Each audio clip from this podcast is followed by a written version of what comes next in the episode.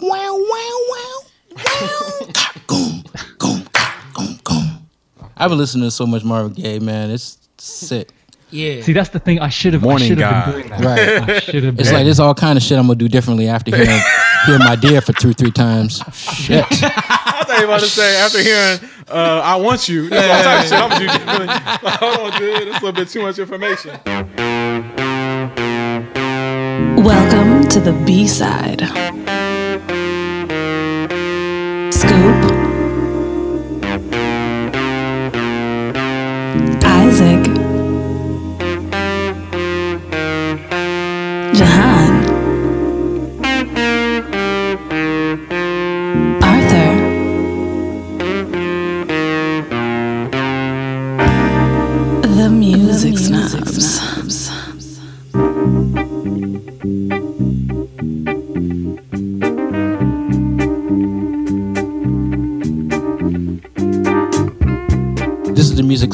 Episode 18. My name is Arthur, your lead voice, and as always, I have Scoop Jackson, Isaac Perry, Jahan overseas.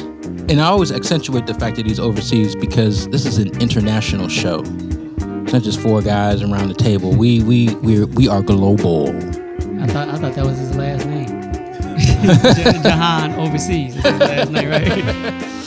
each one of us, I think we have our own individual pressure points where there's a there's an artist or two that whenever that artist is mentioned, our ears perk up. I think Prince is that person with me. I think Dilla is that person with Jahan. Yeah. Scoop, I'm actually not sure. I'm, yeah. It's, it's, it's, So don't it's say it. be tough to find. Don't me, say it. It's gonna be tough. Don't say it because I'm still looking. Yeah. Good luck. Good luck finding that one. I'm not. I don't get protective of artists the way you. Do. You all treat some of these artists like you're married to them. Well, this episode we're going to talk about whom I think Oh, is it. Isaac's Yep. pressure point, and that is Marvin P. Gaye. And we're focused today on Marvin because we're approaching the 40th anniversary of his seminal classic "Let's Get It On," and this is the album that codified Marvin as the the sensual, romantic, sexual soul singer.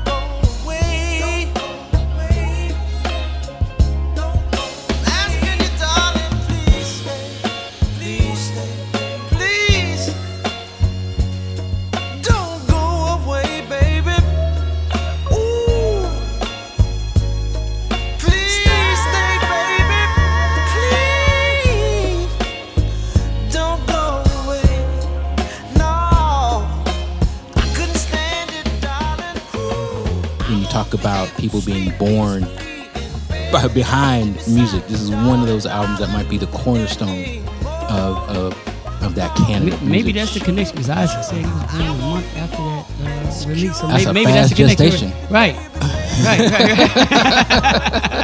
right. embryo, fetus, legs out. Isaac came out singing. but you know, the curious thing about "Let's Get It On" is that it was. Pro- I think when I listen to it, it sounds like it's the second, maybe third time that Marvin changed his sound. The album before that, "What's Going On," was a a, a, a drastic, a sea change of material that Marvin was singing um, against his previous material for for Motown. He stopped singing two and a half minute radio friendly Hitsville USA staples. Yeah, he got off the he got off the assembly line. He got off the assembly line. That's a great way to put it. And then also, what's going on? Uh, I guess angered might be a good word for it. Berry Gordy, Motown's head. I know more. I know Berry hated it when he first heard it. Yeah, if you if you go back a little bit, and it's interesting. I was thinking about this the other day. That anger component that came into Marvin's voice, even prior to what's getting on. If you listen to um, the hits that he had with Tammy Terrell, uh, which were like in the you know '67 through like '69, and then if you contrast that with the songs that came immediately after that, or kind of like during that, which were uh, uh, You, Chained, um, and The Grapevine. That's what I was about to. That's that's the one. Yeah, if you listen to all, and I did this the other day because I knew we were going to do the show, so I listened to three of the kind of sweet, innocent love songs, which were, you know, Your Precious Love and uh, Ain't No Mountain and uh, uh, If I Could Build a Whole World Around You. I listened to those three songs, and then immediately after that, I listened to You, Chained, and Grapevine. Right. And the contrast in Marvin's voice, you know what I'm saying, and the emotion Yeah. was just, uh, it was night and day. Yeah, it was. And if you look at everything that was going on in his life around that time with Tammy uh, getting ill and then three years later dying, the war, uh, His everything, his brother coming back from the war, everything that was going on, you start to understand really how, you know, the gestation period of what's going on. But I was also thinking, I was listening to, to Mike, uh, to Michael Jackson. I was like, man, Michael started to develop a lot of anger in his voice too in the mid 80s Yeah. it kind of annoyed me, you know, as as Michael got older in the '90s and late '90s, he still had that anger in his voice, and I think I I, I kind of understood where it's coming from, but he never, to me, never really uh, focused it the way Marvin focused it. But Michael wasn't a poet. See, that's the difference. He was, but I think it's also And life experience. Well, I'm glad that you bring up anger because I, I think Marvin was angry at Motown and Berry Gordy specifically over Tammy Terrell because it wasn't just mo- so much that she got sick. She had multiple surgeries to try to correct a brain tumor. And it, over a period of three years, she literally disintegrated. Mm-hmm. And there was some question of whether or not royalties that Berry Gordy had promised the Terrell family that they would receive to offset her medical costs were in fact fulfilled. And Marvin grew very wary of Motown. well, he And always even had a, became a quasi recluse behind it. Well, he always had a tumultuous relationship with Berry Gordy. He looked at him as a as a father figure, you know. So he had a he kind of went back and forth between wanting to impress, you know, Berry and also competing with Berry. But if you look at that last Tammy Terrell album, large parts of that were sung by Valerie Simpson. Hmm. They weren't sung by Tammy Terrell because she had gotten too ill; she couldn't be in the studio. Hmm. But they convinced, Valerie denies it. right, but they Which, but convinced- that's out of her legacy, I think. they convinced Marvin to do it because they said, look, this will give Tammy extra money, you know, her family extra money.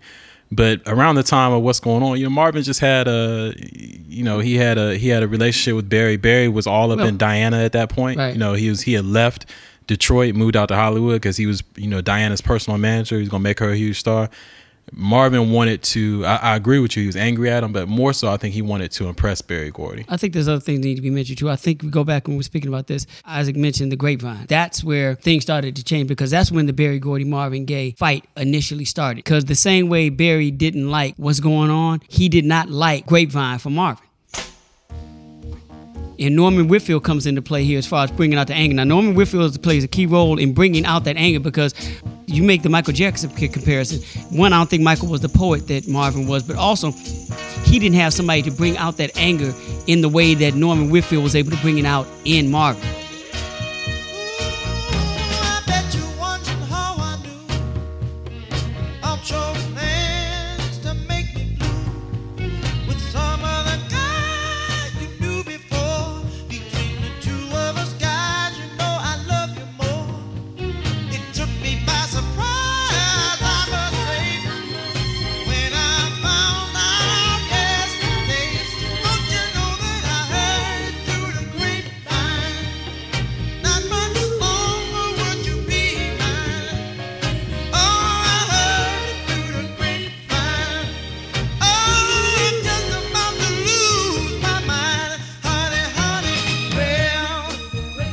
You Whitfield pushed Marvin to that degree and forced to get that out. Quincy or Teddy Riley, whoever, Michael Jackson or Darkchild, whoever he worked with, they never were able to do that. Norman Whitfield was that type of producer to able to push that out of Marvin. So what happened with Grapevine is that when he did Grapevine for Marvin initially, and Berry didn't want it to happen, he had to go and turn and sell it to Gladys Knight and the Pips. They did it, it blew big. A year or 18 months later, Marvin finally did it, and then it became the biggest selling record in Motown of the entire decade of the 60s. And that was the first confrontation musically that Berry and Marvin had, and Marvin won that. So Grapevine was originally intended for Marvin Yes, all along. originally He, intended for record, Marvin. he recorded it Yeah, he did. first before Gladys Knight. You should hear the original version of that and hear the second version. The anger comes through in the second version. The, almost like Marvin had this I told you so, I'm telling you so, listen to me, I know what I'm doing. That's when he got off the assembly line. So we talk about the, the the impact of what's going on. It starts with Grapevine and that transition, you know, from Grapevine goes to how what's going on even got done because of the Norman Whitfield, Marvin Gaye, and the success of Grapevine. And and that carried out, I think, from what's going on and gave him the liberty to go on and do stuff himself. And you can hear some of that anger in his voice. He's always trying to prove to Berry Gordy, you know, and others who may have been around. I don't think, I don't think Berry acted alone. I know Smokey Robinson Sr. always be on his side, but to others who questioned the things and the direction Marvin was going with his music, mm-hmm. some of that But- was kind of like that F you to them. Like, look, I know what I'm doing. I'm not trying to be on the assembly line with you all. You all can do this Motown thing. I know what I'm doing. Let me do me. And, you know, it, once again, his thing, as he said, was about getting a message out. He wasn't about trying to make hits. It was about making a message, and you could hear that message in his voice. It wasn't always social commentary. It was the anger. Anger became his message also to get it out. Now, he could have been. We enjoyed it, but some of that stuff was directly connected and directly going at certain people, and that was the message also that he was trying to get out. You know what? I, I agree with with on the professional side. That's what was going on, but also a key thing happened with those songs that led to what's going on, and then to Let's Get It On is that these were songs, you know, especially Grapevine and especially Chained, where Marvin, even though someone else wrote those songs, it was directly related to his life. He mm-hmm. when he when he sung Grapevine, he was going through that, you know, with Anna. He was cheating on Anna, Anna was cheating on him. Mm-hmm. People were talking, you know what I'm saying? It was like he was singing this song and he said he's he said this in, in interviews, that was my life at the time. Mm-hmm. So when he sung the song, he sung it from a real place. He didn't expect anybody else to connect with it like that. Right. But they did. But you it's know, impossible people- not to. when you hear him sing it, it's like you you know, it's like a great actor or Yeah, something. It's is. like you just feel it. So So you're talking about Anna Anna Gaye. Anna Gaye, right? Who he was was Berry good. Gordy's sister. and they had been married. I think let me see. This was they had been married maybe maybe ten years, maybe less than ten. You know, less than ten Mm-hmm. years at that point. And their marriage had you know deteriorated to the point where they were just uh, basically, in his words, figuring out new ways to hurt each other. Mm-hmm. So he going through that war, and he's getting in the studio, and then Tammy's sick, and just he's having all these issues, and it's like he just let it all out. To me, that led to the courage, like you said, on a professional side, it gave him the sales, gave him the ability to say, "F you, I'm gonna do what I'm gonna do." You know, I want to make this song, you know, this album, this concept album, what's going on, which was you know completely different than anything Motown did. Then it, but to go on to uh, Let's Get It On, which Well, he the- he the- went to didn't he go to Trouble Man? yeah, first? Trouble Man, Trouble Man, Trouble Man was his own project as well, which was Trouble Man and Here My Dear. I think are the only two albums he wrote all the material Right. himself. Mm-hmm. But then, you know, just focusing on Let's Get It On for a second, it took him a while to get to that point because Marvin was not the type of cat who could just sit around all day and make music. He needed something to push him towards that to get in the studio. Then he would stay in the studio forever. Forever, he would leave. But let's get it on, you know, Jan being the impetus of that, all of a sudden he had another reason to sing his life, you know, and so he became, I think, uh, to to your point, I think Grapevine and all those songs around the era were the jump off point to where this cat for the rest of his career sang about his life, and that's mm-hmm. the only thing he would sing about. Right. Yeah. But he needed that. He needed this. He needed Grapevine to blow in order to do that. Mm-hmm. Because if Grapevine had failed or not done what it had done, he wouldn't have been. He wouldn't have had the liberty to do that. And Grapevine gave him enough money where he stopped for a while performing because he hated he hated to perform. That I forgot who it was. One of his uh, people in his band said that you couldn't get him on the stage, but then But when once you got, him on the you stage, you couldn't, get him off. Yep. So he was deathly afraid of performing. So for a while, he just didn't perform. And Grapevine gave him the money to fill his pockets where he didn't have to perform. Right. What's interesting as well is that with um, with Let's Get It On, it was such a it's such a change from what's going on and Trouble Man. Everything about the Trouble Man song wouldn't have been out of place on what's going on. Mm-hmm. But then you get Let's Get It On, which is the difference was very very stark. It was okay, yeah, you know, mad political. You've had a political epiphany, and you know you finally got control, mm-hmm. and you want to, you know, you want to sing about the plight. You want to express how difficult life can be for many many people who were hitherto unspoken for on record.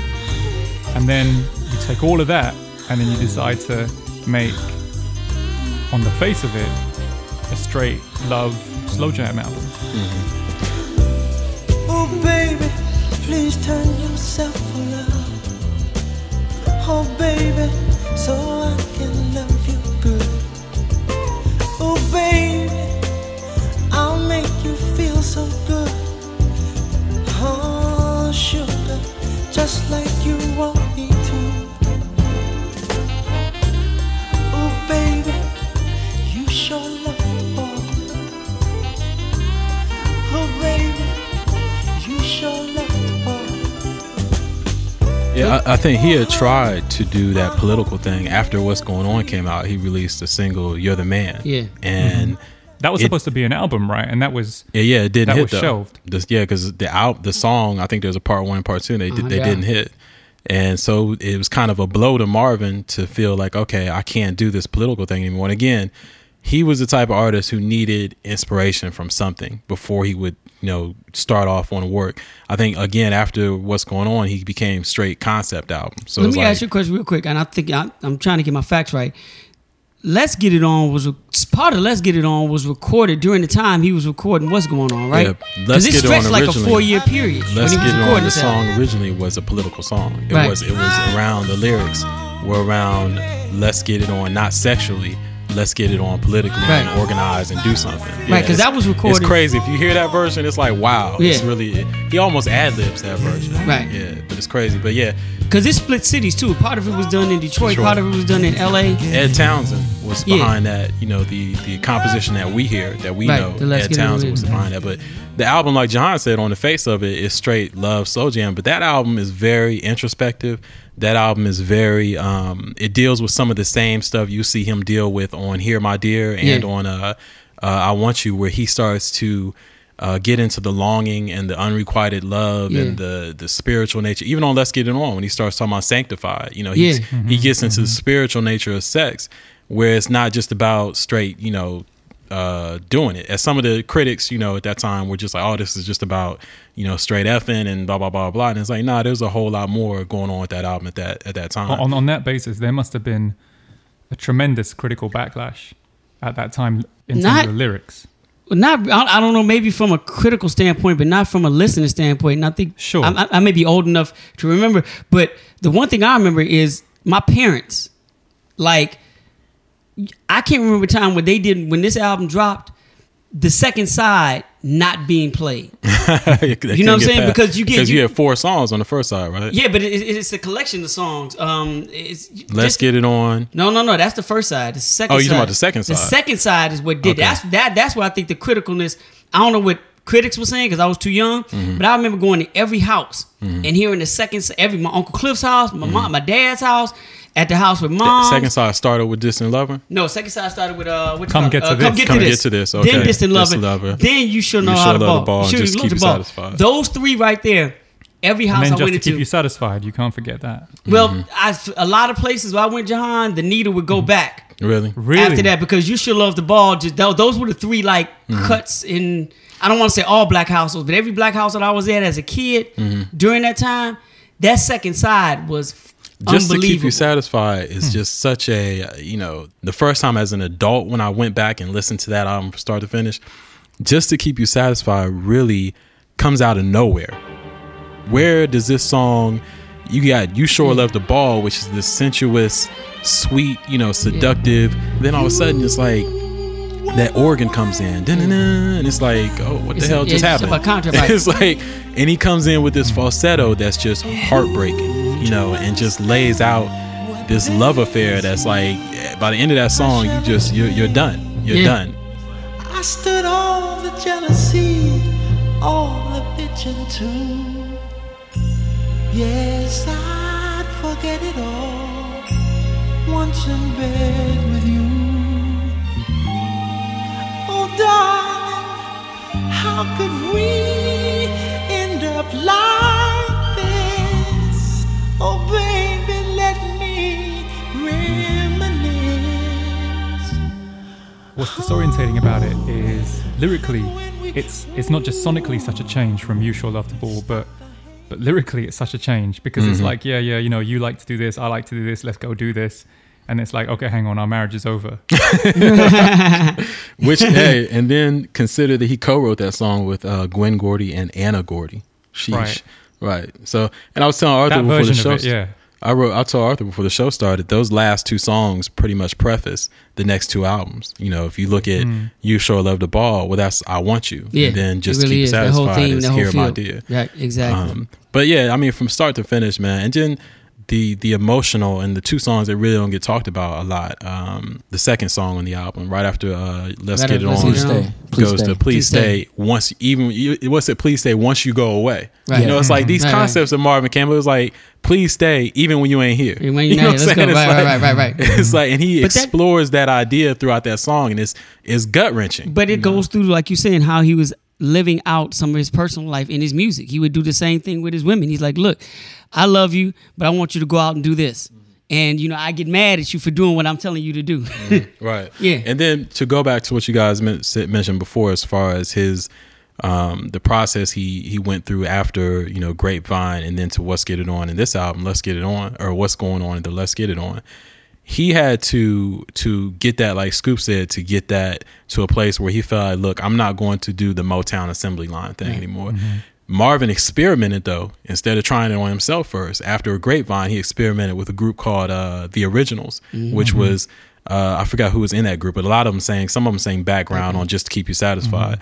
But he, had you know, he had a couple hits with them, you know, and so that gave him even more confidence to do what's going and and it, what's going on was a uh, uh, the inspiration behind that came from a couple other musicians, but then when Marvin took it over, it became his thing, and the same thing happened with Let's Get It On, and it's like you look at that process that he went through to go from this kid because when he got with Motown he was a kid Yeah. you know he was he was very very young you talking I think early like 62 63 maybe even more before that mm-hmm. and and Berry did it. I mean, Stevie was a baby. it. Michael was a Stevie baby. was a kid. You know, he got him and he early. yeah he got him early and it's like marvin kind of you know fell in line with what they were doing you know and, and the assembly line thing and turning out hits every three to four months well after uh, grapevine it was a year before what's going on and then after what's going on is another year before let's get on or almost two, years, It was yeah two, two years, years close to the two years. Yeah. and he just you know it, it was like man this cat is and it opened the door a lot for stevie wonder it opened the door for stevie wonder to do what he did later Yeah, and yeah. creatively and as an artist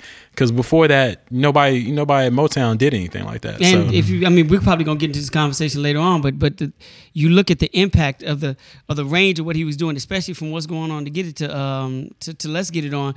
You gave other people, especially over in Philly with uh, Gamble and Huff, like, look, we're going to do songs that kind of push the envelope socially, you know. And Marvin found a way to make that happen because he showed us that it can't be profitable.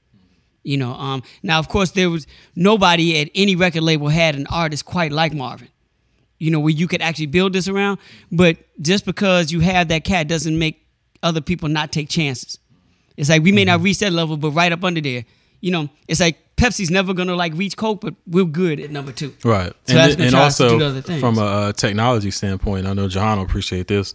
The multi-tracking, Multi-tracking, you know, what. I'm saying, Oh, yeah. became Oh, huge yeah. at this point. And Marvin, He invented it almost. he invented almost, but Marvin was Certainly perfect for it because this is a vocalist who could sing. He could pretty much do every part of the Temptation. He was he was the one- Temptations wrapped up in one man. Exactly. Smokey said that. I think. Right. So Yeah. he could sing all these different parts and then duet with himself, basically. Right. Here's the thing.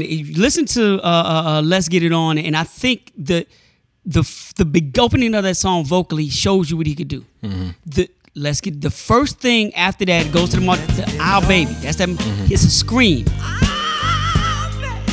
Then let's get it on. Let's love. It goes from one high scream down to a softness, and this is in like with one bar. Right.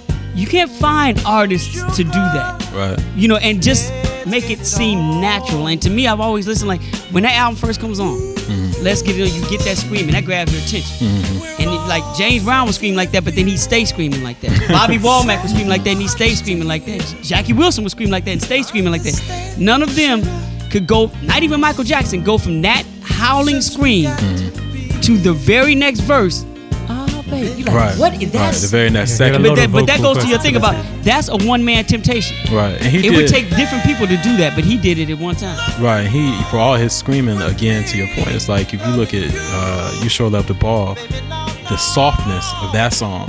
And at the end of that song where he's singing, you know, uh let's you know, we'll always be together, we'll always it's like all this it's like, dude, how is he going from here to here? And it's like it's crazy. Right. You know, but it's he also learned at that time in his life how to go into the studio and kind of lay back because a lot of times he said Art Stewart is his engineer would say he sang a lot of these this music laying down on the couch you know or by the time they got to do uh, I Want You and I think even maybe even Let's Get It On they figure out how to he could sing from the console. So he'd be at the console working on the music Right. instead of going behind the glass. He would just sing the song right there. Mm-hmm. So it's like this is how relaxed he was, you know, at that point in his career. when I did that story on Marvin for XXL, I wrote a line in there that I still think one of the greatest moments in black music happens at Distant Lover, the live version.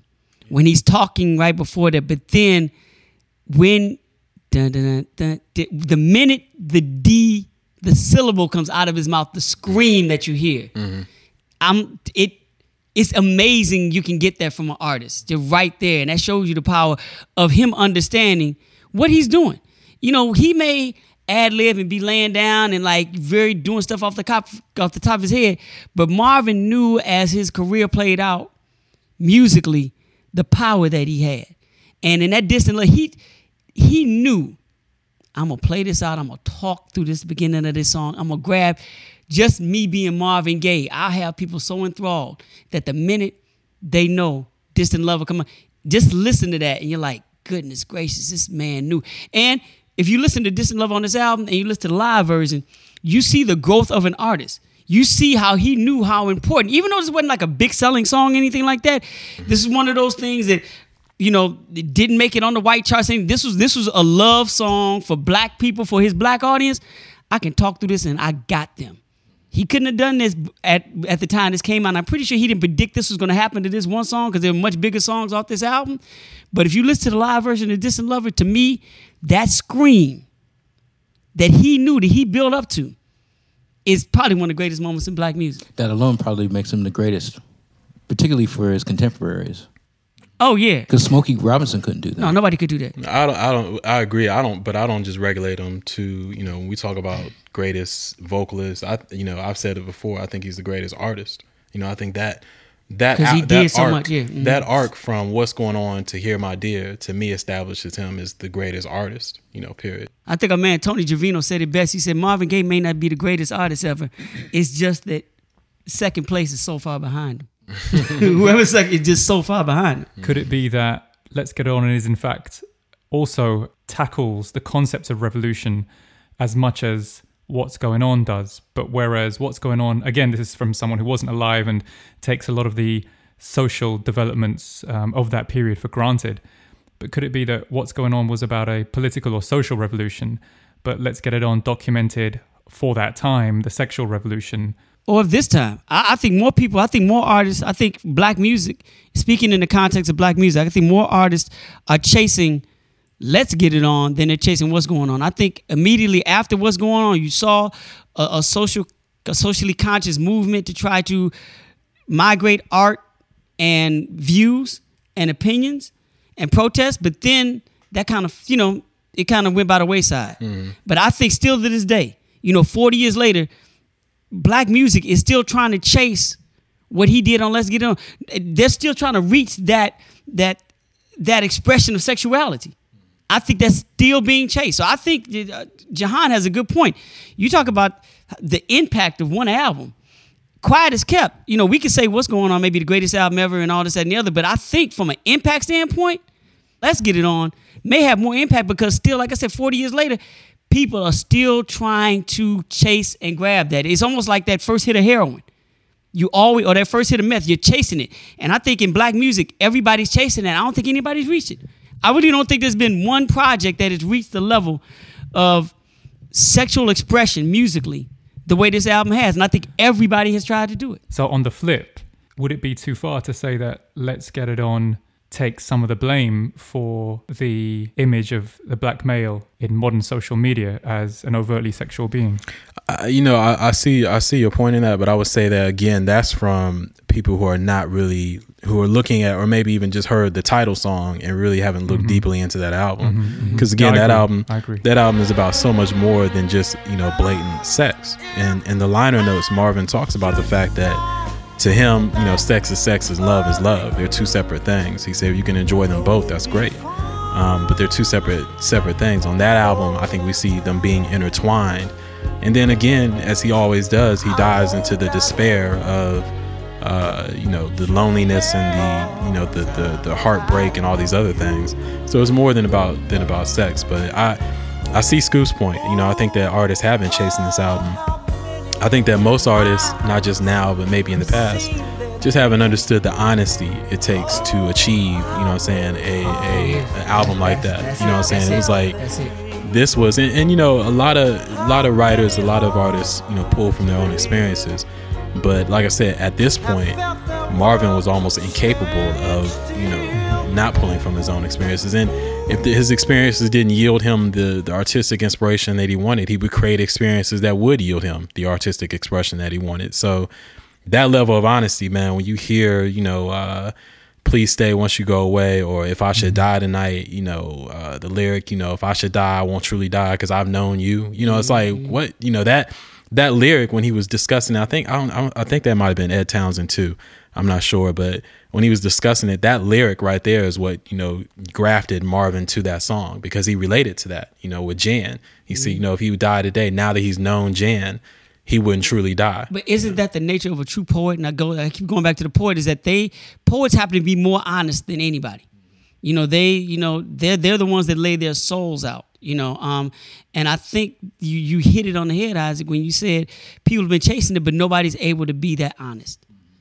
They, they just haven't been able to be that. It's, to me, it's the same thing. That's we'll talk about later in the show. But that's why one of his biggest comparisons I always make to him is Richard Pryor.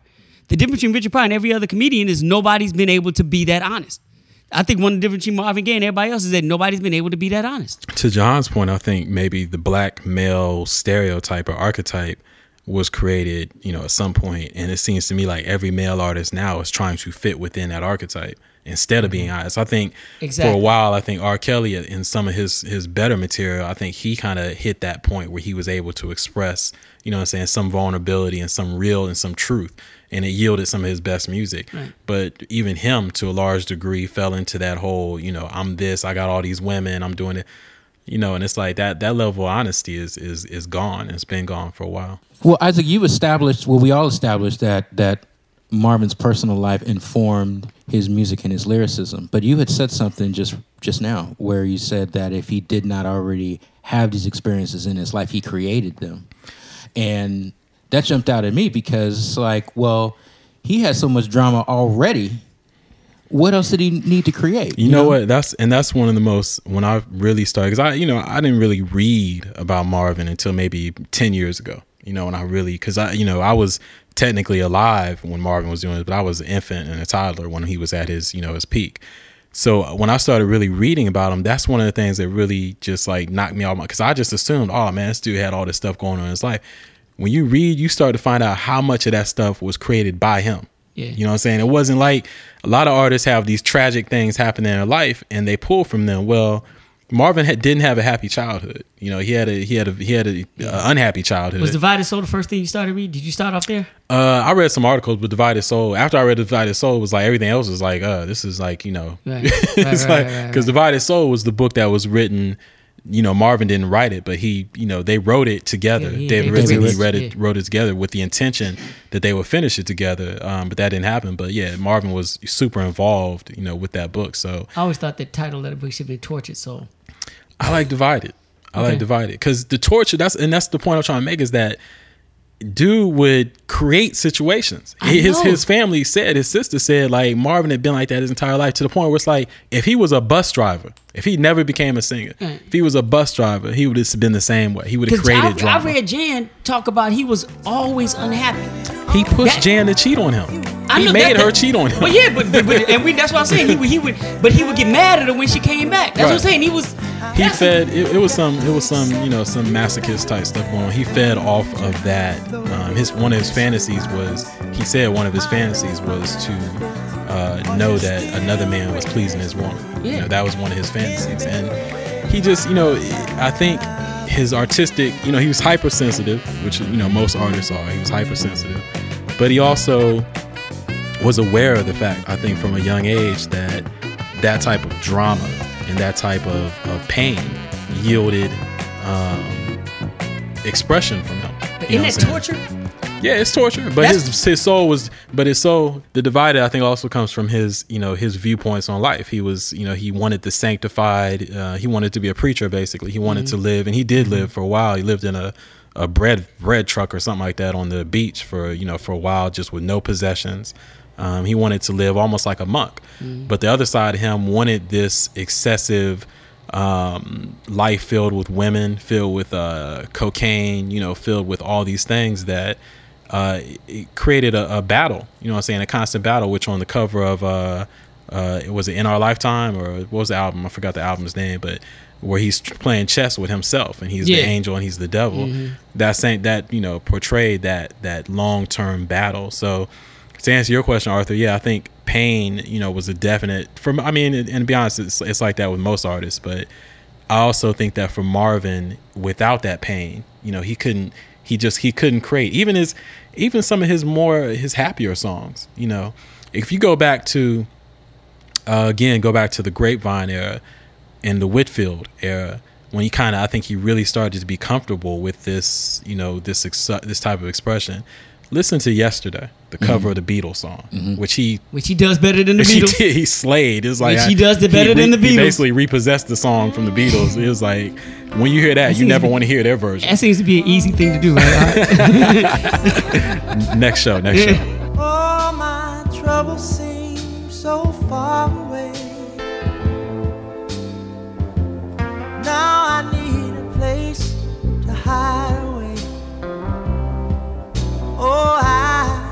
I, believe in yesterday. Suddenly, people I ain't half the man I used to be. No. There's a heavy, heavy shadow hanging over me. Yesterday came all too suddenly. Oh, But um, if you listen to that verse, it's it's like oh my man, it's heartbreaking from the first moment to that song. You know what I'm saying? It's like wow, who can sing like this? You know. So I think that pain was a definite part. But you know, yeah, he, he would he would create it himself if it didn't exist. He would create the drama to make it exist in order to satisfy that.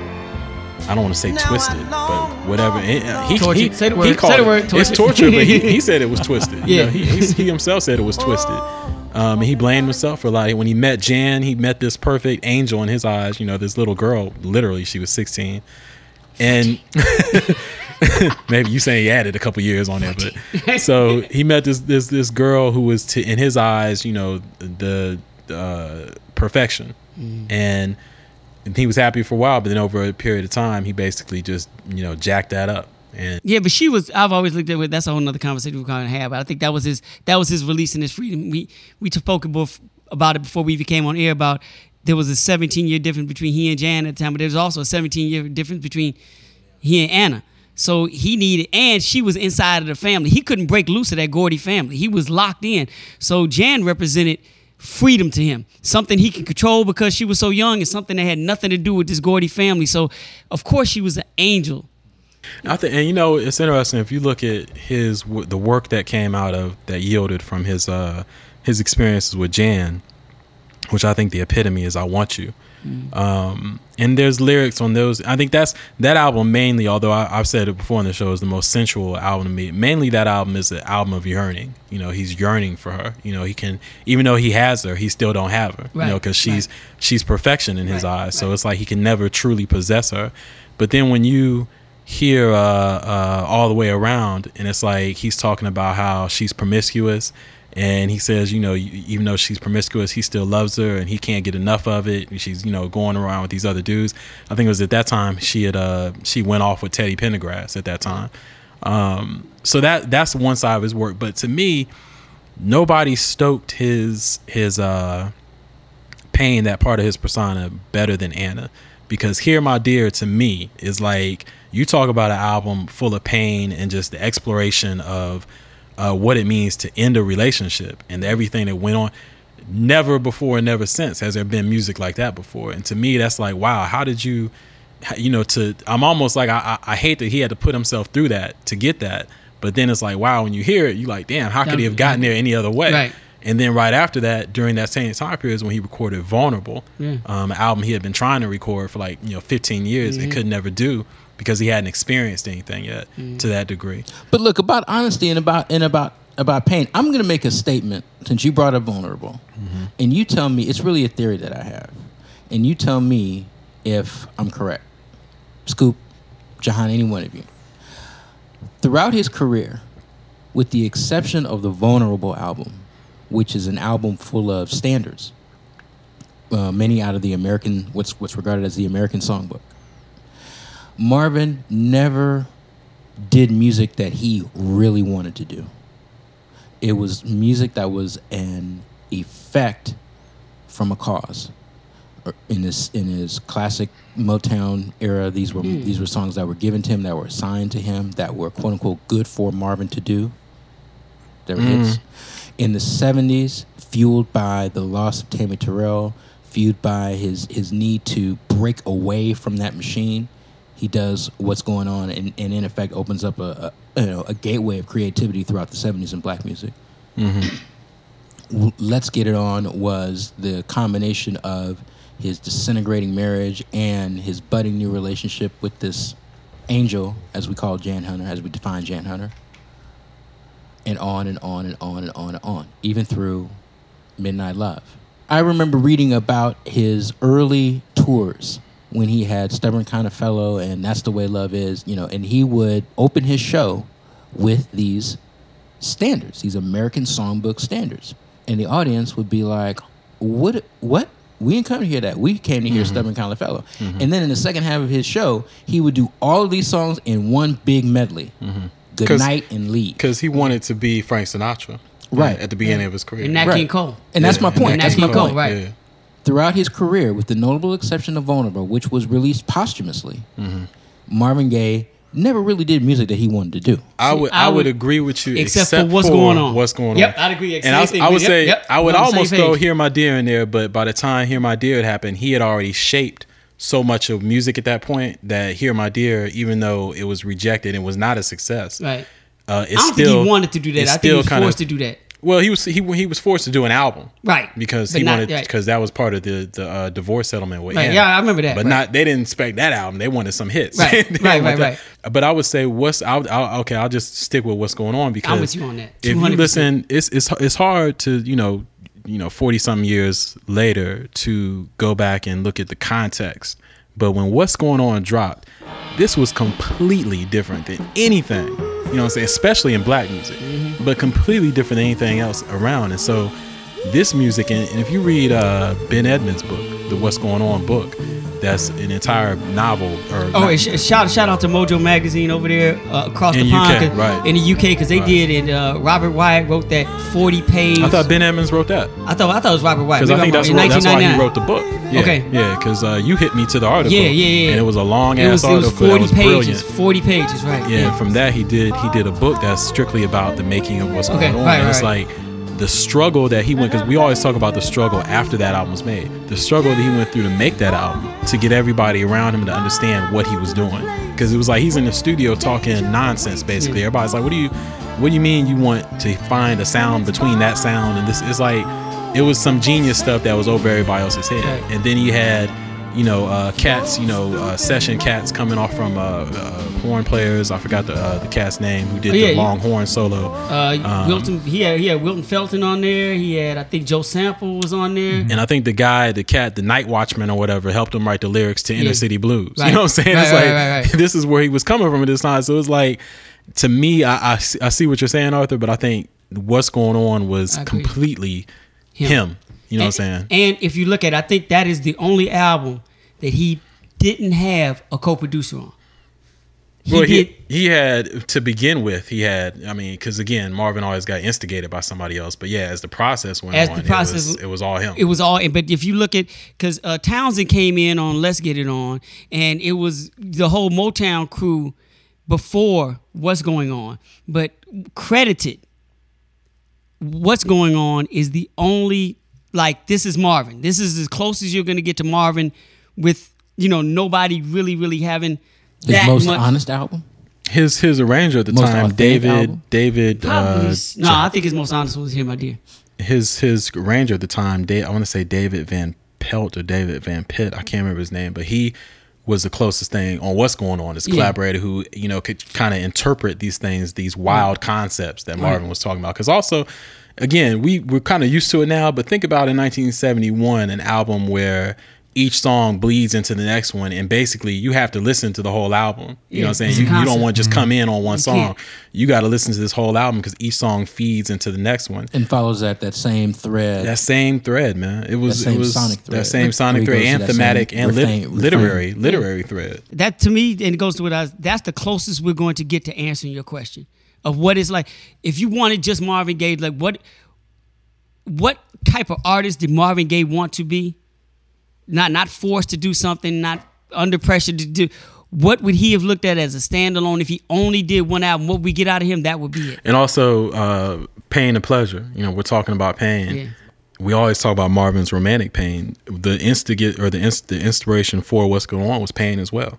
He was Marvin was very anti-America at this point. You know, which was also different than a lot of artists at the time because a lot of black artists were still very patriotic and this and that. because we're smack in the middle of the of the throes of the Vietnam War. after this was it was it wasn't the middle it was it was waning a little bit but it was still you know it was still in the, it was still going on and Marvin was very angry at his country um, and but how many people had like their younger brother and come home come home and, tell right there and was telling them stories. And then several of the songs on what's going on were told through uh, Frankie Gaye's you know point of view um, as if he was a character in the novel. But yeah Marvin was in pain at that time. And, and again the Tammy thing he couldn't sing about love. You know he couldn't sing these types of songs. So the pain that whole idea of drawing from his pain for inspiration that's just not appli- applicable to love songs to me what's going on is an example of how it's applicable to his social you know uh, his social ideology as well Let me add a what if. What if what's going on failed? Well, would we be having these conversations yeah, the impact of this album would have changed a lot of things, I think, in in in black music and just black life. You know, sometimes music and other forms of art gives society a chance to feel comfortable in expressing their internal feelings. You know, so uh, the the whole backlash of the Vietnam War, the whole anti-American vibe that what's going on sent out.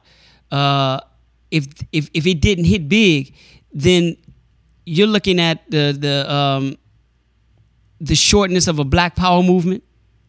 You know, you're looking at the uh, the the pullback of uh, some type of social black consciousness and just regular people where they don't feel comfortable enough because they don't have a soundtrack And what's going on? and served what's to be going on that provided soundtrack. that soundtrack, you know, for them to move forward with.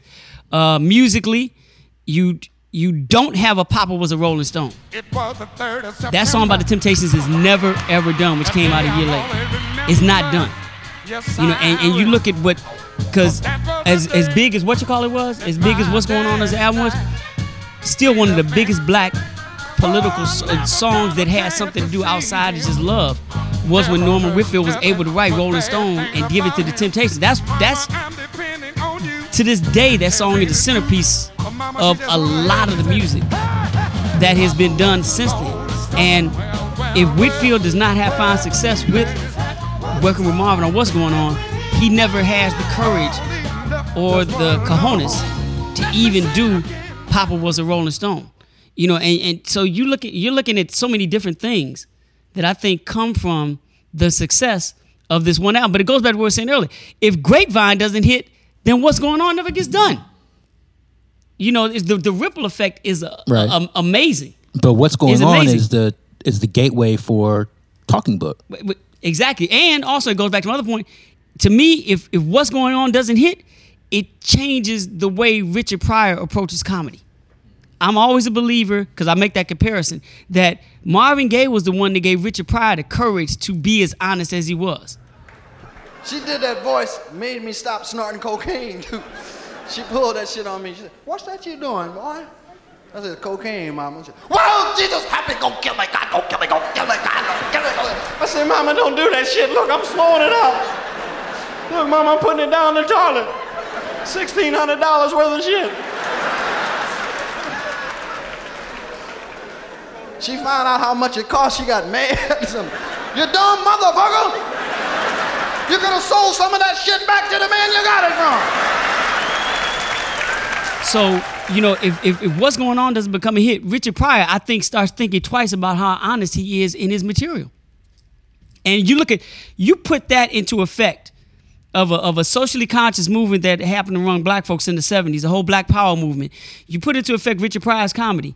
You know, you put into effect the, the, the individual musical stance that Papa was a Rolling Stone had, you know, post that. You add all three of those together and you get a glimpse of what wouldn't have happened if what's going on didn't hit big at all, from my perspective. But let's look at this ripple effect, though. If what's going on doesn't come out and become successful, does Sly do? Does a riot going on? Does does does George Michael do Faith? Well, maybe absolutely they do because you, you know there's without what's going on, there's a vacuum for exactly what you're talking about. I think when you've got a set of circumstances, particularly a set of very real socioeconomic circumstances that affect people negatively in, in quite a dramatic way, you're going to have a certain, a substantial segment of the population that depend on art for escapism. And they just want to hear happy stuff. They just want to see, you know, action movies or women in bikinis or whatever it is that takes them away from the, the, the, the drama of their life. But you'll also have a substantial segment of the population where they want a voice to the pain that they're suffering, where they want someone to articulate and publicize the drama that they're experiencing. So there would definitely have been such a sort of a, a frustration boiling to fever pitch whereby someone would have felt the need to to get out what, what Marvin did instead. Someone would feel the need to express, and uh, you know maybe it would have been a brand new artist. It's, it's very, of course, Nah. hard to say, but, Yeah. but It would have you been Curtis Mayfield. Okay, there you go. There yeah, I you go. thought that. I, I mean, listening to you talk, it would have been Curtis Mayfield. or, or, or maybe, or maybe, maybe where I'm coming from would have been a much more political album. Stevie's Stevie's first, you know, Total Or, Control album. or, or, or let's go this way. If you really look at that, the, the direct from a just from an artist standpoint, just dealing with Marvin, if it didn't hit, how much better or different would Trouble Man have been? Because if you're looking at the climate, I don't think he would have done Trouble Man. okay, there you go. But also, what's interesting is that we talked earlier in the show about "Let's Get It On," and I, you know, I completely agree with Scoop in the way that that then became almost the blueprint for much of black R&B or soul. Thereafter, that it's interesting that "What's Going On" didn't have the same widespread effect. It's interesting that album after album, act after act, artist after artist, movement after movement, people didn't jump on that to try to replicate it.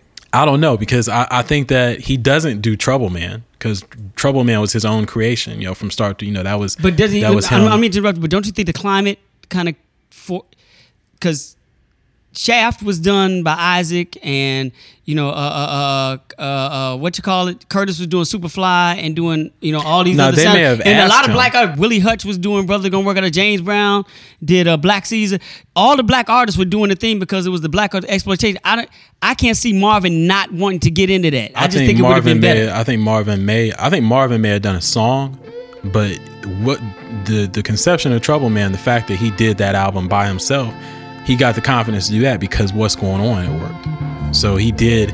He sat down Okay, again and, and Okay. did this whole went through You this what? process of creating this album. I think what may have happened is he might have wanted to do what Diana Ross was doing and get into acting, which he did want to do. It never worked out for him. He mm-hmm. wanted to get into acting. I think if what's going on doesn't hit, he may his confidence get shattered and he may say, okay, I'm gonna do what Berry and them want me to do, put out some more love hits and go try to do the Hollywood thing. And maybe he does a song on Trouble Man and actually tries to get in the movie.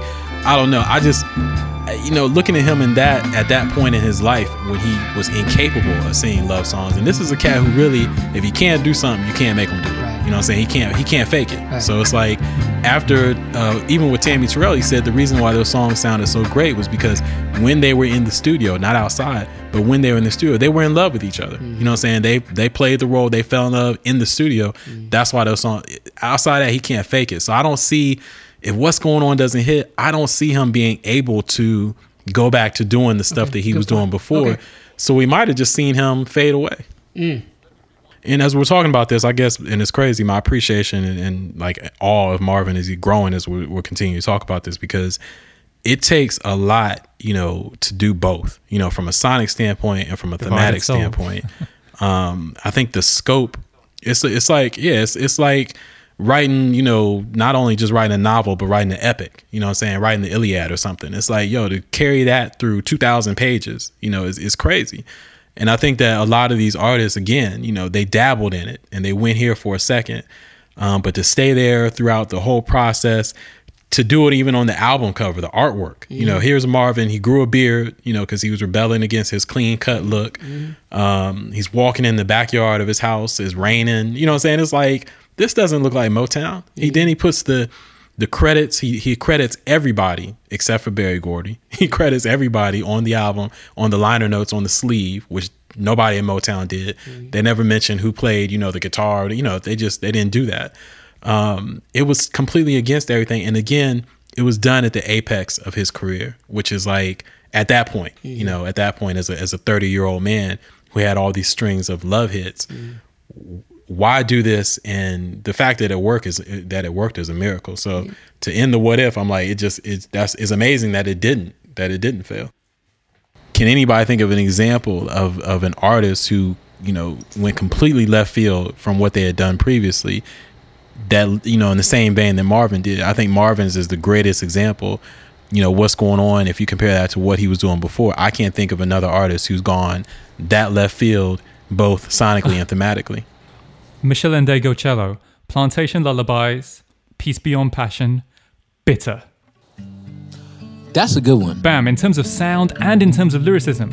Bitter's the first album where she's not political. It's the first album where she's not talking about socio-economic issues. It's the first album where she's not talking about justice. This is talking about the end of a love affair. I'm a you know I'm gonna roll Yeah. with you on that. I'm gonna have to go back and listen, but I trust you enough. I'm gonna roll with you on Arthur, that. I'm right, right?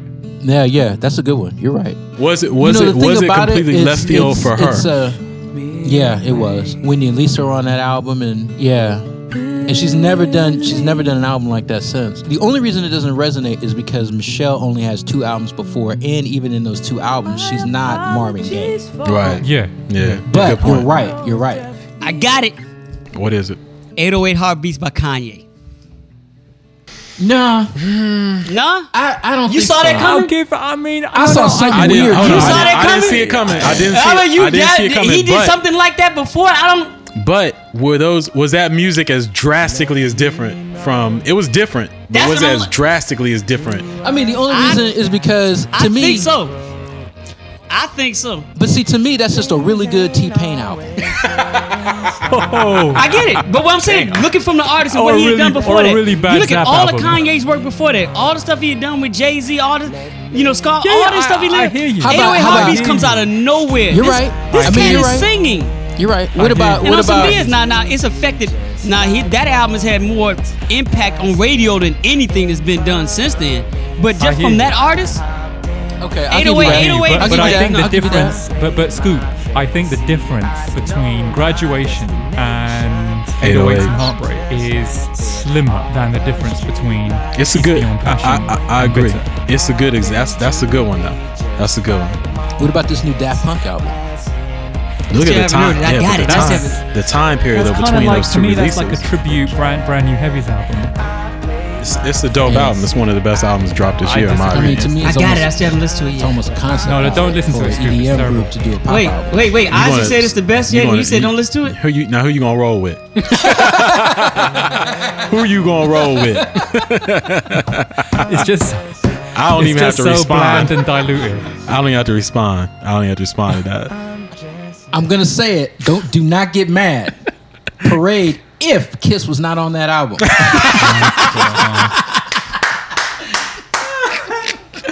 Oh God, you were just dude. The kiss madness on Twitter had kind of died down. Now you about to just spark the the embers again.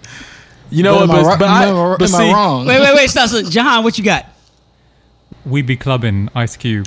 Ah, you know what? I was about to. You win. I was about to go there. You win. I was about to go there, but I was, I was, I was about to say I couldn't think about what particular How about album. I was everything. Ice Cube has done? Right, that's what I was about to say. I was about to go there. His whole entire life and career has been like left field of everything he did before. Yeah, that's that's a good one. We be clubbing. That's a good one. all right, let's go around the table. Round table. Round table. Uh, tell me what it is again. It's What your, are it's your the three? Desert Island three Marvin Gaye songs. Right. songs, What are the three Marvin Gaye songs you would keep if you could only have three for the rest of your life? That's it. Jesus. Who's first? Is it on me? Yeah. Uh, three songs. If if I could only hold, um, you know, if I only had three for the rest of my life to listen to, um, heard it through the grapevine. Uh, got to give it up, and uh, pieces of clay. Father, stop criticizing, criticizing your son. Mother, please leave your daughters alone. Don't you see that's what's wrong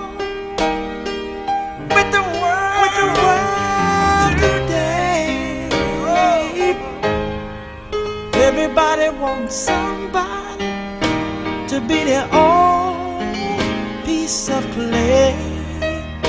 Oh, Um, Why? yeah, Trouble Man was kind of teetering on that, but um, uh, Pieces of Clay is that's one of the things I love about Mar- Marvin's music is that there's stuff that's been unreleased that, that hits you years later and you're like, oh my god, you know. Um, I felt that way about the whole Vulnerable album.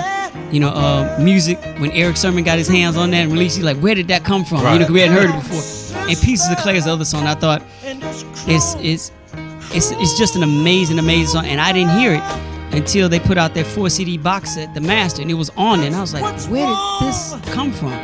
Um, but definitely those because I think those embody everything I think Marvin was about in his career. The only reason I can't put anything off of, um uh, what's going on on there is because it's impossible for me to separate those songs. I can't pull Good one. point. Yeah, I Good can't. Now you give me that whole album that's different, but I can't separate those songs. That album is so tight. They belong together. They everything below everything bleeds into one another. So I couldn't pull one song off of there to do it. But those are my three. You know, shout out to uh to Dedry Jones real quick in uh, Chicago because it was you and Dedry who put me on a vulnerable because I didn't Yeah. even know it existed because I think it was released. I don't know what. 1997. Okay, so it was like maybe three or four years later that y'all hit me to it, and mm-hmm. I remember I saw Dedry had the deluxe version, Yep. which he would not give me. No, he.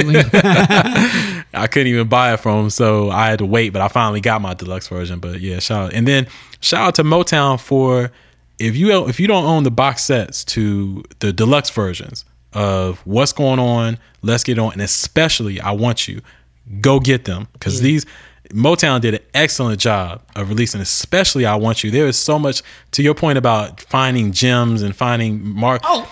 Although it was hard to get dude in the studio, he recorded a lot of material. Man, the, the stuff on, on what's going on, the second CD where he did with Hamilton Bohannon Yeah. in the band is crazy. You're like, what is this? Unbelievable. The Detroit instrumental sessions, you're Right. like, what is this? Unbelievable. and, it's all about funk. and it's on Spotify, Arthur. It's all on Spotify. Can I just say shout out to Motown and then forget Motown for That's it. for releasing a deluxe album of what's going on, and then ten years later releasing a super deluxe Right. version. Right. with Oh, wait, 20 wait. extra You can never tracks give after too I've much already what's bought the going first- on. I mean, come on. Hey, dude, wait, wait, wait till the 50 year of what's going on comes around. Right. Gee. It was- it'll be like a car. What's going on? What's car. going on, car, right? I just it just really frustrates me that they market this stuff as the complete, knowing Mm-hmm. full well it isn't. Yeah. Then they'll be like, "Yeah, we found something. We we was in the closet the other day. No, Right. no, it's mis- they know It's what like, they're doing. It's You've never been in that closet before. Jahan, you're next, I guess. Going from three to number one, I'll say sorry, Isaac. The shadow of your smile is my number three. Love it. I'll say this actually, Isaac. Props to you, man, because I didn't fully appreciate its beauty until you mentioned it in a previous episode. Hold on. I hipped Jahan to something. I hipped you to something. Yeah, you did. You did. Mm. You did. Love it. I mean, I hadn't got around to listening to. it. I would have eventually, of course. But, See how you said that? but, um, but no, it, it, it blew my mind, and it's just the way it initially begins with this kind of. You've got the sort of pizzicato of the strings, and then you've got the swell of the strings, and and it's when when he sings, it's the shadow of your smile, mm. gorgeous, absolutely mm. gorgeous. The shadow of your of your smile when you are gone will color all my dreams and light the dawn.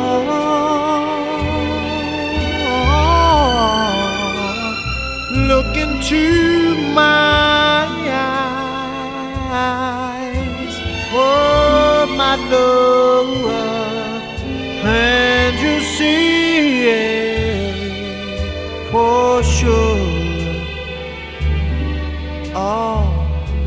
baby. Oh, the wonderful things you are. Uh, my number two pick, sorry, Isaac, is Just to Keep You Satisfied. Um, I'm saying sorry because I'm assuming you're going to pick these tracks. but, and I'm talking about the version that's actually on the album, not the Monitors version, not the mm-hmm. originals version, mm-hmm. but the actual album version. And I love the dissonance between You Sure Love to Ball and that. I love the kind of shock to the Right. system that the mm-hmm. track is. So, so, so beautiful. And the background vocals by the originals, just that ooh baby, ooh, ooh baby. Oh god, just so it's, it's almost like percussion to me. And when we ooh, we stop the hands of time, you set my soul on fire. My one desire was to love you. Um, and that to me is probably amongst the rawest, maybe the most raw song I can I can think of. Um, there is one very very annoying forget Motown point about that song, which is on the deluxe version. If you listen to that song all the way through, they include the count off for the next song, and it's completely. It's it's completely damaging and disruptive. So much so that I had to edit it in Logic myself. um, it's very, very, very, very frustrating. There's a lot of that on that deluxe version. A lot of those Oh, countdowns. it's very. I mean, whoever indexed that is just you know fire him now because he did a bad. it might have been Marvin. Um, and then my number one pick is the live version of Holy Holy on the um, on the live concert version of What's Going On, which is also on the original deluxe version. So that was recorded. I think that was recorded at the Kennedy Center Concert Hall in Washington D.C. Um, I think it was May the first, 1972, and it was two years. It was his first concert appearance two years after the passing and illness of Tammy Terrell. And he, he kind of came out and uh, just did that whole show. And it's it's effective you know he got out he got out what the audience wanted to hear quickly. So he opens with the Motown medley. And he's like right here you go.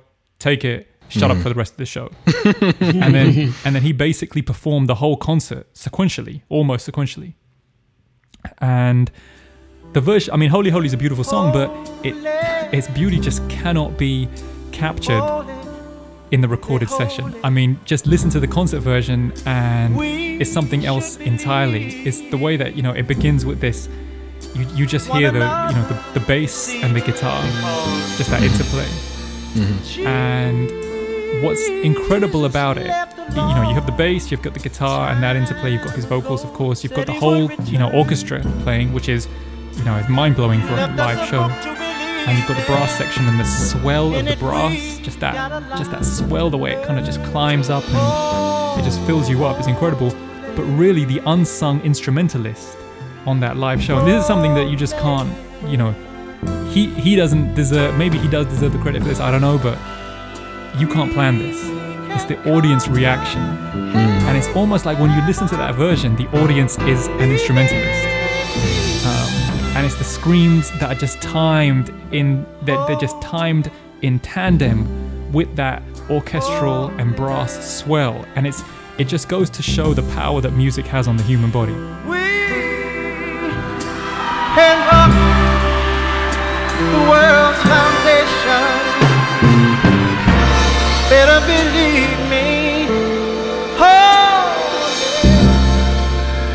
together and holy.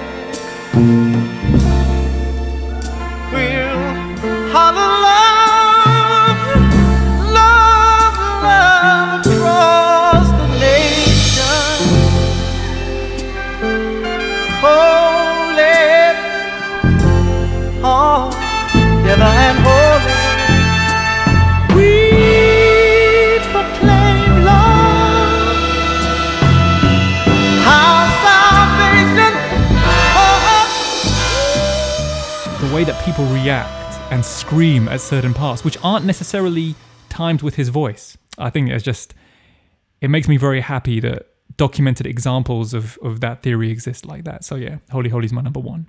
Mm. Yeah, It's interesting. it is. Okay, I'll go. Uh, Marvin Gaye's rendition of the Star Spangled Banner from the, I believe it was the 1983 NBA All Star Game. At the forum, In L.A. I'll put that up against any version Yeah, of the Star ever. Spangled Banner ever, ever before or To me, to me, that's that that's been a, that that would have been a great what if. Because you know Luther Vandross is supposed to sing it. Marvin asked Marvin asked Luther Vandross to sing that for him because Marvin Really? didn't want to do it, and Luther Kidding. told him no, no. True story. and, and Marvin and I think it was T Boy Ross, Diana Ross's brother, like put that together like hours before the concert. You Yeah, know, hours did. before the performance Yeah. at a little apartment. Yeah. I think it was T Boy Ross's They found apartment. little, you know, half ass equipment They and found put a that sexual together. chill, healing type track, and but what if Luther had sung that instead of Marvin? Wow. Wouldn't have been as good. Oh no, it wouldn't, No, it it wouldn't even wouldn't have close. good. I mean, nothing against that, but props to Luther But the Vandross for setting turning was it just down. perfect. I mean, it was in LA. Mm-hmm. And he'd won the Grammy. He just won the Grammy. Which is a whole nother story. Didn't win any Grammys for what's going on, by the way. He never won a Grammy for anything Yeah, it outside of wasn't sexual a- healing. Wasn't Lou Rawls won that year. That's what, and they had beef. But but he won the Grammy for sexual healing, but he didn't really win the Grammy for sexual healing, right? They gave him. It's How do you like it's mean? like Denzel Washington winning the Oh, Oscar for training Day. day. Yeah, yeah. Reg- exactly. I think Denzel acted his ass off in training. I mean, he did. but Yeah. But you know, The what, but you know I mean, what I I'm saying, mean, Scoop. you know, though, it's right? still. I mean, he's done a lot of stuff before, but he, you know, But I said mean, he that- wins the you Grammy said- for Training Day, but not Hurricane. You said He that portrays like three stages of this man's life. I, I get it, but you know, it's and he same. loses to Kevin Spacey's portrayal of a pedophile. And I like Kevin Spacey. Right, right, right, right, right, right. I but get he that. was a pedophile in that movie. Right. Hold But up though. no, no. you- hold up though. You said that like I, I think Denzel Jackson. But but if you look at but but it's still going to be mentioned as far as one of Denzel's greatest performances. I don't think sexual healing is going to be on anybody's three list. but you know the Oscars. that's my point. It's fair like, enough. look, that's Fair my enough, point. It's fair like it's enough. not that's so Fair far away from yeah. Marvin's greatest work. No, no. Yeah. I'm saying wins, Denzel. wins. You He still acted his behind. the. Oscars Yeah, have a have a history of doing that. Y'all They- just they jump did on me, they boy. I say so. Y'all don't even. That was take just out funny. context. It was funny the way you said it because you did like Arthur do. You like to the side, like you the only person in the room and nobody can hear you. It's like I think Denzel acted. That's all. He did. But anyway, back to back to back to yeah, the Star I actually Spangled do have Banner. three Marvin Gaye songs. Sorry. Ah, bad. Great pick. Great number one pick though. Appreciate that. Great number one pick. Okay, so um, Wait, that wasn't a pick. He just said shout out. That wasn't a pick. yeah, Oh, was that a pick? my Oh, he said shout that out. was his- that was his- That was how his you B. it. That was Oh, his that was B. good. You missed it. He said. He that's said real that was his. smooth. Real smooth, Arthur. That was his 1.5. Um, when did you stop loving me? When did I stop loving you? From here, my dear. Yeah. Um, that's one of his most honest songs. Um, I'm with Scoop on on what's going on. It's like you cannot you cannot piece that album. No, you can't.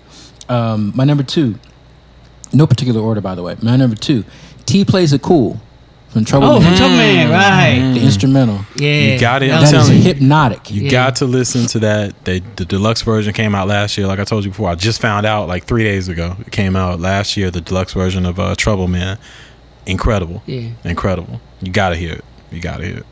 And my third is from uh, from the I Want You album. Uh, Soon I'll be loving you again. Mm. The head song, Yes, sir. Right, right, right. Right. There you go. nasty motherfucker.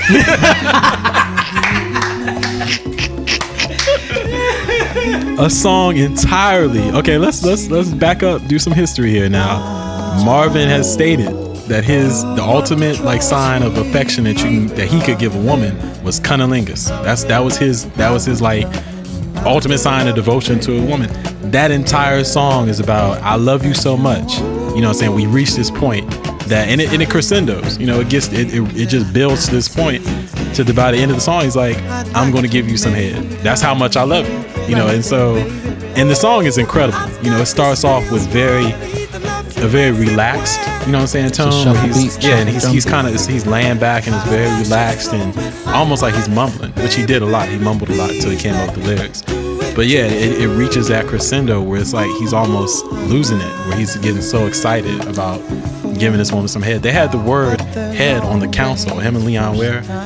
If you see pictures from that era, big sign on the console so they could stay in the mind state of what was going on during the recording of this album just said head And that's your pick. But that, but that's see, that says a lot about look. About- if he had three about songs Arthur? about Arthur, he said, look, look, he's telling us right now, look, if these are three songs I got, I'm gonna get all y'all women. One of them got to be about wait, some wait, right now, I'm, I'm gonna get every. Hey, look, anything happen to me, I'm on this. If I'm alone, if aliens come down, I'm gonna be the one with the women. That's it. I'm gonna be the one. Y'all, y'all can pick all this other BS. This is Right. all right. Yeah, you play- I'm get straight to the point. Right, you play Holy Holy and see how that goes. Right, down. right, I'm gonna pull out Soon I'll Be Loving You and see what's up. Put Holy Holy on your slow jam tape. right, I'm gonna put this one on mine. and watch what happens. Yeah, that's all. It is. Arthur's the new Goldie, man. That's it. He is. That's a pimp move right there. But yeah, I mean that you know that that album because at the time I think that was the album recorded. I may be wrong about this. I think that was the album recorded in his recording studio. He had bought a recording studio called the Marvin Gaye Studio, or whatever. Marvin's Marvin's Room? Marvin's room. and that album was recorded there and the, the atmosphere around that whole recording session for how many you know weeks or months it lasted was basically no pun intended to our to our the constant joke we have on this show a harem. There was women around. There was just it was a sexual atmosphere. It was basically like this free for all type of feeling that you know if you listen to the album made its way onto the into the wax. And that song in particular again was you know marvin being very honest and open about and he says jan you know if you listen to the extended version Because Jan and the family upstairs half the time because he had an apartment upstairs to the studio. Right, he had an apartment up right, there. he had an apartment Right, up there. And if you listen to the uh, the extended version, you know, in the regular version, you can hear him softly at the end say, you know, I love you, Janice. But it, you listen to extended, he kept he keeps saying her name, you know, and she even stated later how it was kind of embarrassing, Embarrassing, but at the same time, it was very um, endearing, you know, saying for him to be that dedicated to her to to, to do that. But yeah, the Despite song what was is- going on down right despite all the other other women that was Right, around there. Right. but yeah that whole song is built around his you know his his idea that um you know giving oral sex to a woman was his you know the ultimate devotion you know what i'm saying that you can do. And it is you know it, it, it's it's we laugh but it's a lot. I have to give him you know again just kind of getting in awe of him again. Taking this concept that today's R&B singers just throw around, you know, like whatever, and you know, even the rappers, you know, going down on them, giving a hit. It's like whatever. It's a it's a throwaway. Taking a concept like that and not only doing an entire song around it, but really, how do I say, you know, honoring it. You know what I'm saying? It's like he right. just he uplifted and put it on his pedestal. Where it's like, look, this act of performing oral sex on a woman is this huge sign of love. That's that's pure Marvin. You know, that's that's pure Marvin. Pure Arthur too. Okay. My, my three. um, I wanted to to divide this up because basically, to me, you know, this is an impossible thing to do anyway, and I'm the one that came up with this idea. I think, which was yeah, I had like 60, but uh, now to do it by three, I had to to make myself do it. I had to break it up by what I perceive Marvin's, you know, how I could divide his catalog up. So I looked at it from a spiritual uh, perspective. You know, he had the spiritual songs, then he had the romantic love songs, then he had the destructive, you know, the sad love songs. So, the spiritual um, is "Holy Holy," uh, uh, which was I think Jahan's number one pick. Live or the I will take either one, but I would prefer. I'll prefer, and I know you guys say you can't, and I get it. You can't separate what's going on, but I would. And the reason I would do that is because Marvin was more comfortable in the recording booth than on stage. You know, even though he was great on stage, he believed that you could that he you could only proceed you could only achieve perfection in the recording booth, which led to a lot of experimentations that he did, like we talked about the multi uh, tracking, uh, voice tracking, vocal tracking, but Holy Holy to me, and, and a lot of Marvin's catalog to me, one of the reasons I love him so much is that when I listen to it, I feel very connected to him personally. He's speaking not to me, but it's like we're having a conversation. Whereas, like with the live version that Jahan described, and I know what he's talking about and the interplay with the audience, which I agree with him is brilliant. But if I only could, if that if I only had three songs I could listen to the first of my life, I don't want to hear them. Like I don't want to hear everybody else. Like this is between me and Marvin. Right. You know what I'm saying? It's like I, I don't need all y'all involved in this. So I want the the, the version that's on what's going on. Um, and just to talk about that song for a minute, in the context of that album, like you guys said, you know, it's hard to separate it because you go from right on to those that piano chop at the end of right on that is very funky and very danceable and suddenly it just slows down into this progression that leaps off into these strings and i don't know if it's a violin or whatever but it just leaps into these strings that becomes holy holy. It's like listening to it, and if you, you gotta listen to it on headphones if you haven't listened to it before.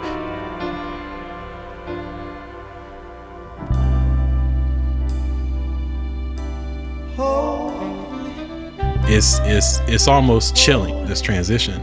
Um, and then of course Holy Holy ends and then the piano picks up again with Inner City Blues. Um, but yeah, I would take that song and it's it's a beautiful uh, it's almost a ballad to God, you know. And I'm not I'm not a Christian, but I am a, uh spiritual person. And Marvin was a devout Christian, you know, uh, throughout his life, even though he didn't go to church uh, once he uh, left his father's house. Um, and they had a peculiar. I think Jahan, you and I talked about it before. I can't remember the name of his uh, the sect or the or the church that his father was the head of. Um, but it was a very different. It wasn't Baptist. It wasn't Methodist. It was very different. Um, Marvin was a devout Christian, so obviously this song and a lot of other songs what's going on reflects his christian beliefs but i think he even leapt outside of that he, he talked before about how he respected all religions um, and as a non-religious person but a spiritual person this song to me uh, really sounds like a ballad almost to the creator and it's it's it's a beautiful beautiful song beautifully uh, arranged beautifully played beautifully sung um, and it's it's almost a plea you know, a plea towards humanity to return to this this idea of spiritualness. Um, that's that's beautiful to me. So that would be my spiritual pick. Uh, from a destructive, sad love point of view, I was gonna go with just keep you satisfied. Um, and Jahan like pretty much mentioned every reason why I would go with that song. Um, but just for the sake of variety, since he kind of uh, you know explained that one so well, I would I would say Anna's song. And I mentioned it before. Anna's song um, to me is is one of a few examples I can give that, like I said, with Shadow of Your Smile, where I would say this is the epit- this is Marvin at the at the peak of his powers, um, to the point where he doesn't he does scream like one time in Anna's song. He yells her he screams her name, uh, almost in agony. Um, but for the most part of that song, he's very soft, very quiet, um, contemplative. Um, and the song is about all these this beautiful imagery, everything from taking a bath in milk to, uh, uh, like I said, to sitting and watching children play in the snow. It's all these beautiful images, but at the same time, you're listening to it and you can't escape the fact that his voice is relating this this uh, the impact of the dissolution of his marriage. You know, you can feel it through his voice, even if you can't hear it in the lyrics. Um, and by the end of the song, like I said, he's he says, you know, uh, uh, you know, I knew all along, uh, you know, I'd give you. I'm paraphrasing, but he said, I knew all along I'd give you a song, and he he hands it to her. Here it is, my here it is, my dear, and it's just wow. You know, I've listened to that song probably as much as I listen to any Marvin Gaye song, um, and it's it's it's just it's uh it's it's the impact on you when you listen to it is tremendous.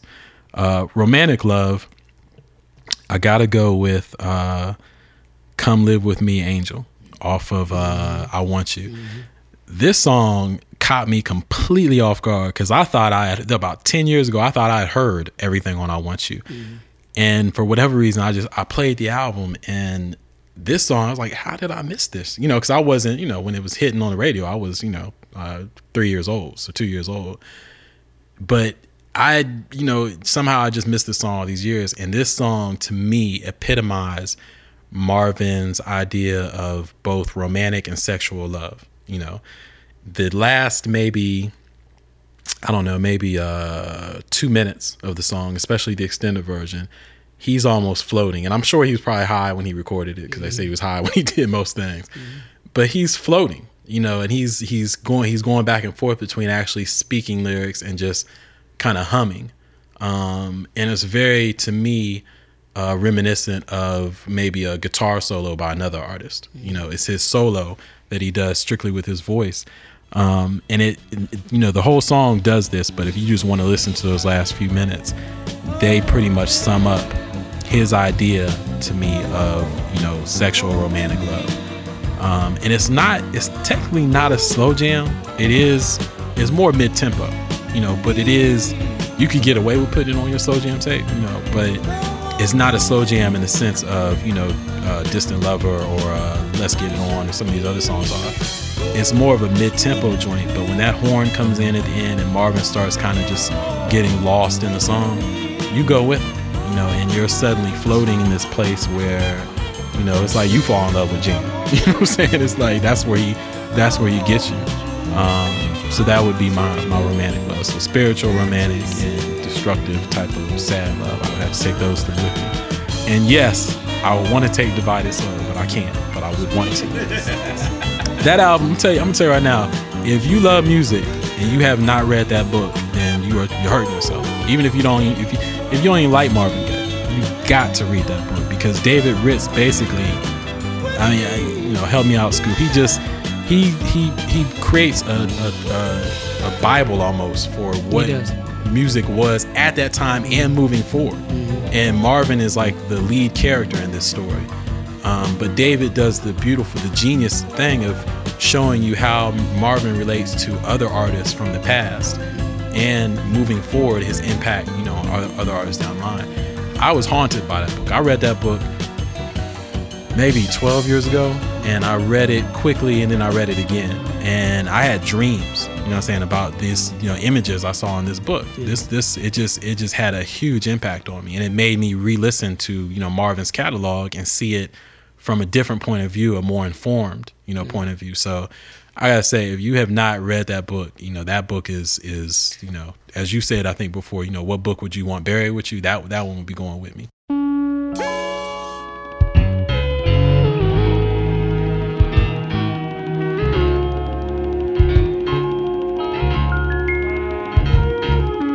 This has been episode 18 of the Music Snobs podcast. Part one of our special retrospective on the life of Marvin Gaye. We'll have part two coming up later on, but we want to thank you for joining us and invite you to visit us online at themusicsnobs.com. Our Twitter handle is Total Music Snobs. And the full show library can be found at soundcloud.com slash the music snobs.